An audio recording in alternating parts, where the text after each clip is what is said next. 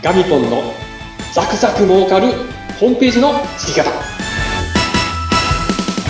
はいガミポンのザクザク儲かるホームページの作り方皆さんこんにちは。ガミポン今日もよろしくお願いします。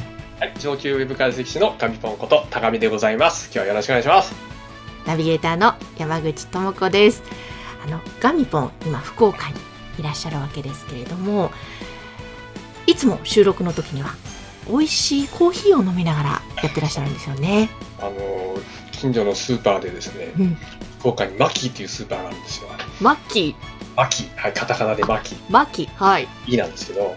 うんうん。まああの北のフーズにちょっと近いんですけどね。ちょっとす普通のスーパーに置いてないものがある食品スーパーなんですけどそこ大体外れがないんですよ。で市内に1店しかなくてもううちの家内好きだしあの女性のあの知り合いに聞いたらみんな知ってるようなねそういう人気のスーパーなんですけどそこにへねーあの 500g500 円のコーヒーがあったんですよ500グラム500円って安いですよね。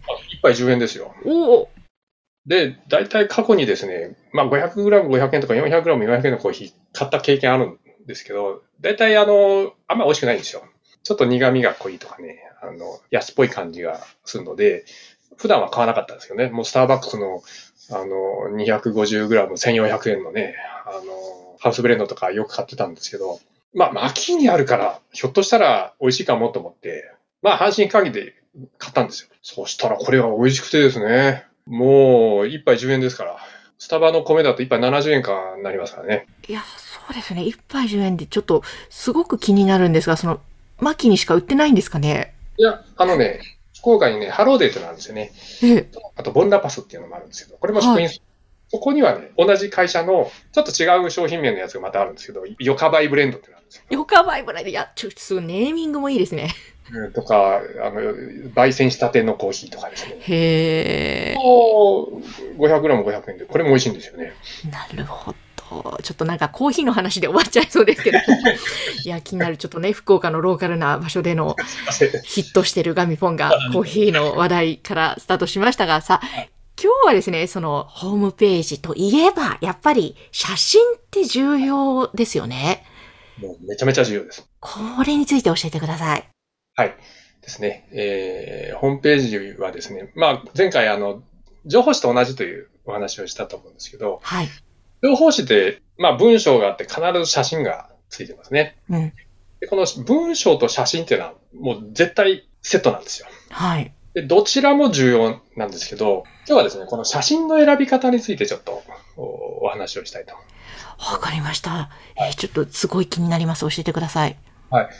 あの、ホームページの写真をですね、いろんなホームページをこう拝見したりとか、あとお客様から今こういうホームページでっていうことで拝見したときにですね、がっかりするのがですね、あの、素材集の写真。うん。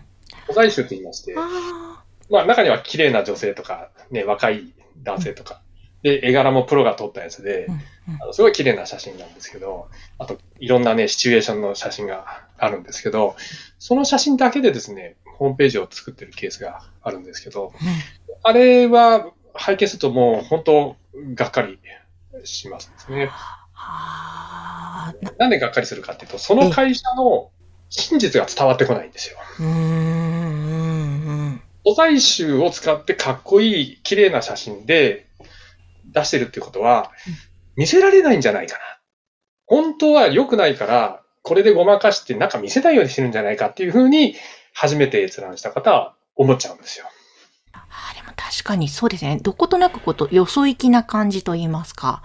そううなんですね。んうん。っていうか、なんかこう、実態と違うんじゃないかなっていう。思われちゃうんですよ。なので、素材集だけの写真、ホームページはもう問い合わせはまず入らない。どうしてもですね、あの、コストの問題とかえで、素材集だけで作ってあるケースがどうしてもあるんですよね。うん安く済むんでですね。うん。まあ、これはもうコストの問題なんで、あの、お客様がですね、払える、支払えるコスト、あの、代金というのは限り、予算限りがあるんで、あの、私ではどうしようもない部分ではありますけども、でもそこをなんとか頑張って、プロカメラマンにですね、あの、撮ってもらったりとか、あるいは、プロの予算がなくても、自分のスマホでもいいので、自分の会社の中をですね、自分のスマホで撮るっていうことをしていただくといいなと思います。ほど。まあ、確かにね、プロカメラマンに撮っていただくと、もう全然やっぱりプロですから違いますもんね、クオリティが。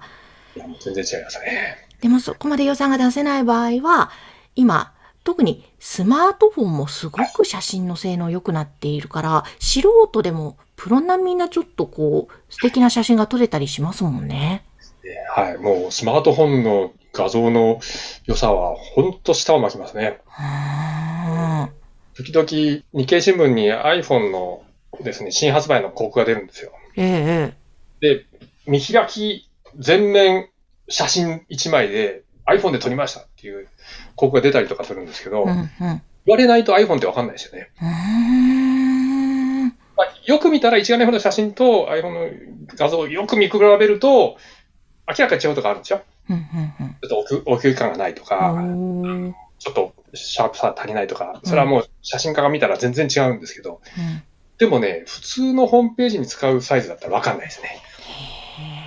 大きく伸ばさないとわかんない。それぐらい今性能がいい。ということは、なんか、例えば、社員の中で、あの、はいカメラ好きとか、写真撮るの好きみたいな、または、若い女性なんかね、よく今、写真撮り慣れてるから、そういう方にちょっと任せて、やってみるのもありですね。あもうおすすめですね。はあもう一眼レフとか、ミラーレスのね、うん一眼レフ持ってる方が、社内にいらっしゃったら、ちょっとね、もう本人もね、あのーうん結構、あの、気合い入れて撮ってくれると思いますよ。ねえ、そうですよね。で、自分の会社のことだから、ちょっと愛もあるでしょうし。はい。うん。あと、被写体との関係が、やっぱ社員同士だとね、いいですよね。ああ、確かに確かに。表情が変わってきますよね。あ、そうですよね。コミュニケーションも日頃からできてますもんね。へえ、えなんかそういう時の取り方でコツとかあるんですか？そういうの。撮り方はですね、昔、私が写真をですね、ちょっと趣味で、中学生ぐらいの時にね、もう中学生ってもう今から40年前ですけど、ええ習った時は、あの、被写体にな、できるだけ近づけって言われてました。うーん。近づいて、この、言いたいことを明らかにしろというふうにですへね、言われる。あの、ホームページで使う写真の場合はですね、あんまり近寄りすぎるとですね、後でちょっと処理に困るんですよね。まあ、横位置で撮るのが基本ですけど、うん。うん。